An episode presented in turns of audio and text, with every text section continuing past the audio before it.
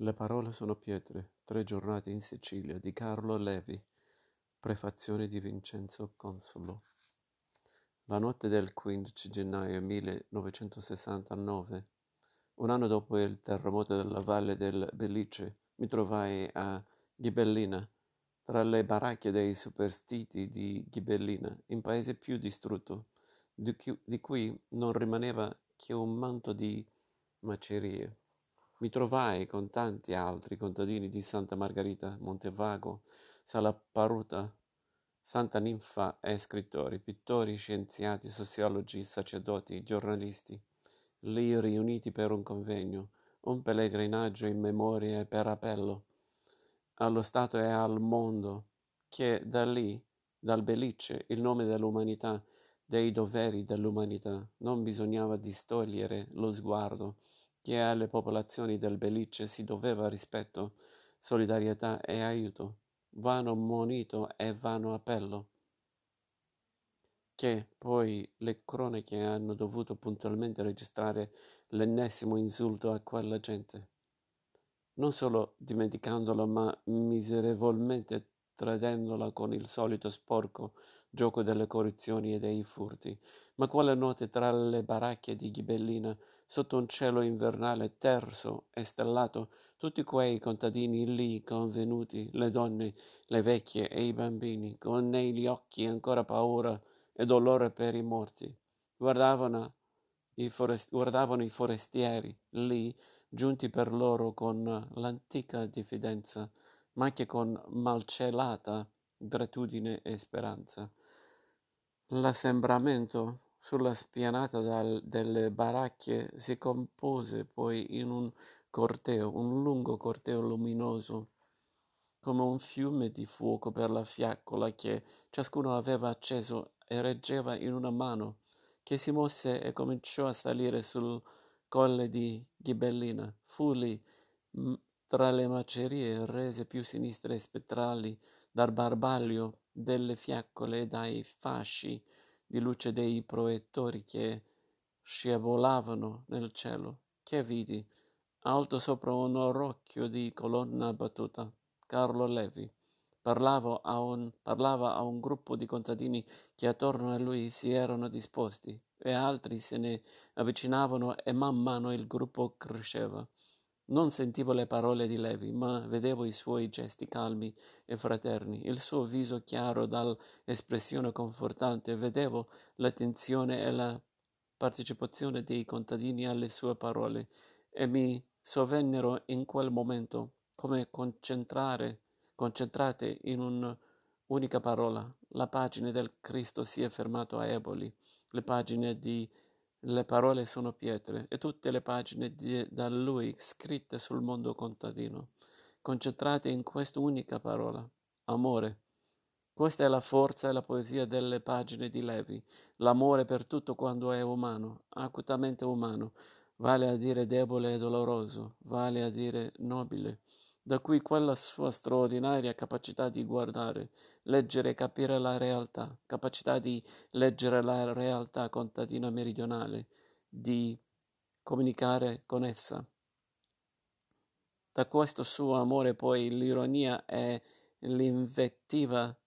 contro il disumano, contro il, i responsabili dei mali e la risolutezza del ristabilire il senso della verità e della giustizia.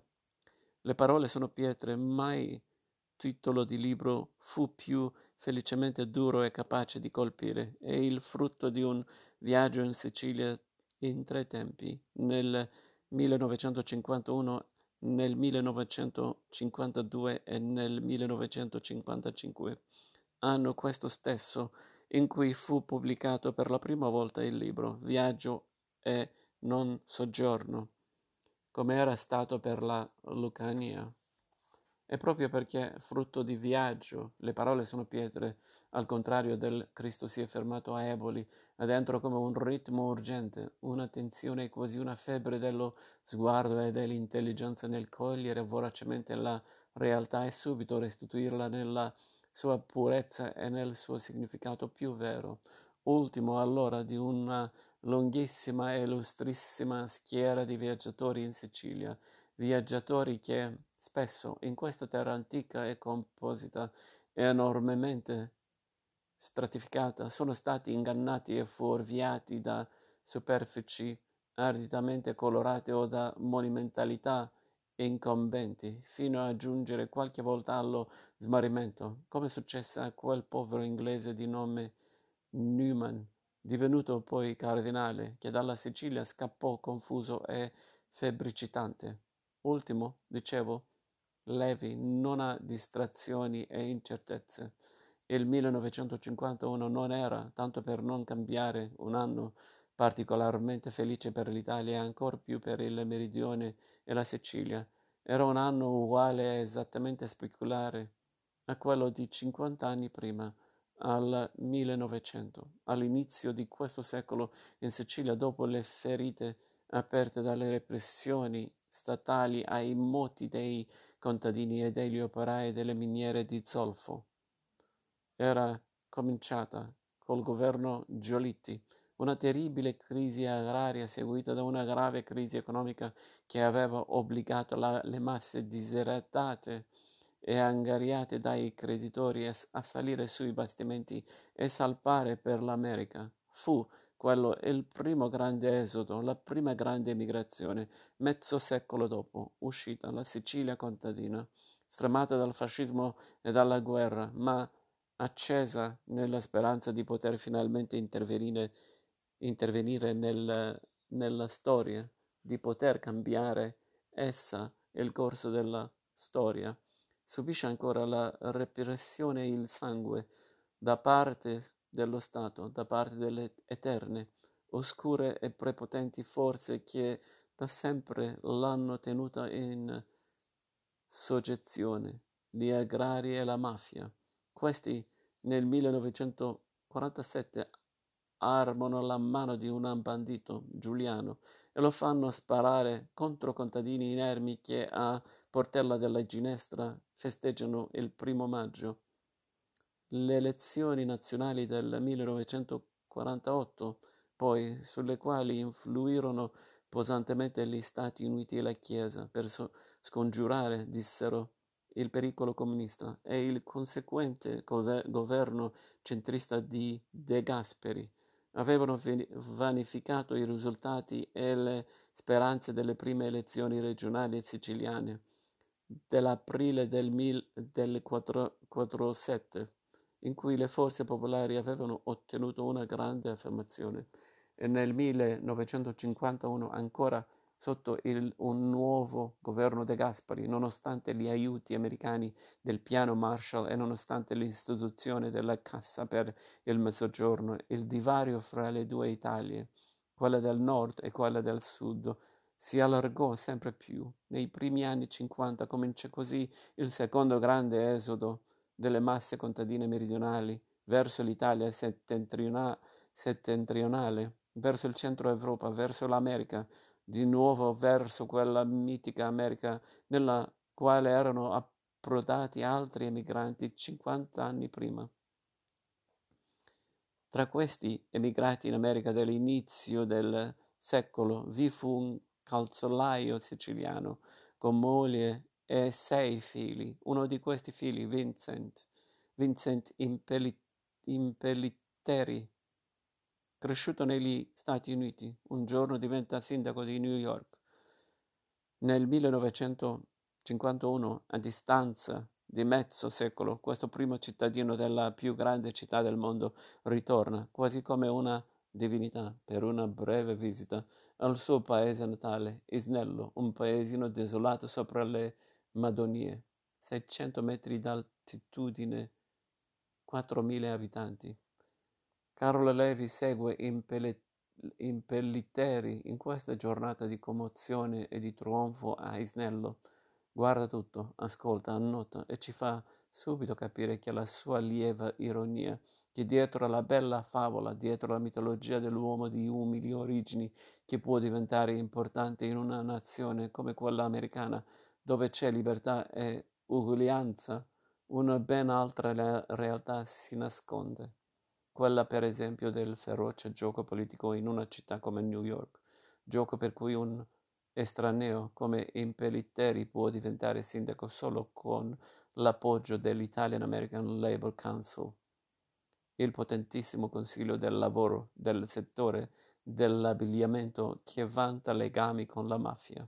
Ci fa capire che contro il successo pulito di un Impellitteri o contro il successo sporco di un gangster come Lucky Luciano. Ci sono stati Sacco e Vanzetti, c'è una massa enorme di immigrati che lavora e sgobba e non si arricchisce, non ha successo, resta povera, che non ci sono Eldoradi, non ci sono nazioni innocenti, non esistono l'azzardo e la fortuna, esistono i diritti e la giustizia. Quelli bisogna far rispettare, questa reclamare. Se non l'hanno capito i contadini di Isnello, frastornati dalla Pontiac, dai discorsi re, rebo, reboanti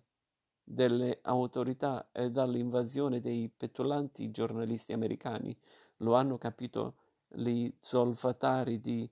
Lercara Fridi. È qui che a Levi si apre l'antico mondo siciliano delle zolfare, di cui bisognerebbe conoscere la storia dei Carusi ceduti dalle famiglie ai picconieri che su questi lavoratori bambini hanno ogni potere, ma il potere sommo è sui piccionieri e sui Carusi è esercitato dal proprietario, dal gabellotto, dal sorvegliante, del lavoro disumano dentro quelle fosse dantesche, delle esplosioni frequenti e dei crolli che vi avvenivano e delle vittime che dentro riman- rimanevano sepolte, sepolte, e la storia anche delle ribellioni e degli scioperi degli solfatori come quelli del 1893 che Pirandello raccontò nel suo romanzo I vecchi e i giovani. A Lercara, dunque, nonostante la chiusura politica che sull'isola e la penisola in quegli anni si andava effettuando, nonostante la crudeltà, l'arroganza e la mafiosa sicurezza del proprietario della miniera Ferrara, detto Nerone, gli zolfatari, con il loro primo sciopero che dura ormai da un mese, hanno appena acquistato una nuova coscienza, sono appena entrati nel mobile fiume della, nel mobile fiume della storia. La causa di questo miracolo era dovuto al sacrificio di un ragazzo di 17 anni, Michele Felice, morto schiacciato da un masso dentro la miniera. Alla busta paga del morto venne tolta una parte del salario perché per morire non aveva finito la sua giornata. Il senso antico della giustiz- giustizia fu toccato, la disperazione secolare trovò in quel fatto un simbolo visibile e lo sciopero cominciò. Con poche parole secche, Levi ci racconta un fatto tragico ed enorme, trovato ora qui a Lercara Fridi, il filo, lo scopo del viaggio, e del libro La nuova coscienza e l'ingresso nella storia del mondo contadino siciliano. Levi corre su una precisa direzione, non potendo però fare a meno di indugiare su quanto ancora in Sicilia ristaina e imputridisce, su quanto di violento investe, di penoso sgomenta, di dolce sfiora, di storico, di mitico, di poetico torna alla memoria, ed è Palermo, la fastosa miserabile Palermo, con i suoi palazzi nobiliari che imitano la, le regge dei Borboni tra i cortu- cortili di Tracoma e di Tisi, con le ville e alberghi in stile moro, moresco liberti di impendit- imprenditori come Florio, i Florio che s'alzavano sopra i tetti dei tuguri. La Palermo dalle strade brulicanti di umanità come quelle di Nuova Delhi o del Cairo e dei sotterranei dei conventi affollati dei morti imbalsamati, bloccati in gesti, in, in gesti e ghigni, come il passaggio di quello scheletro a cavallo e armato di falce che vede nell'affresco chiamato Trionfo della morte del mus- Museo Abatrellis e la nera Catania di lava, l'azzurro-nera Aci Trezza di Verga, la segesta d'oro e la bianco e ricce di Venere, e Partinico con le buie, ca- buie case dei pazzi del quartiere Spine Sante, dove si muove Danilo Dolci, incomodo accusatore di mali e suscitatore di speranze,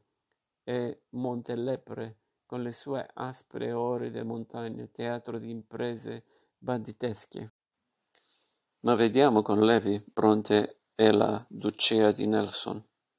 Questo feudo, ottenuto dal cinico ammiraglio inglese per aver versato il sangue dei giacobini rivoluzionari napolitani, egli personalmente impiccò all'albero della sua nave l'ammiraglio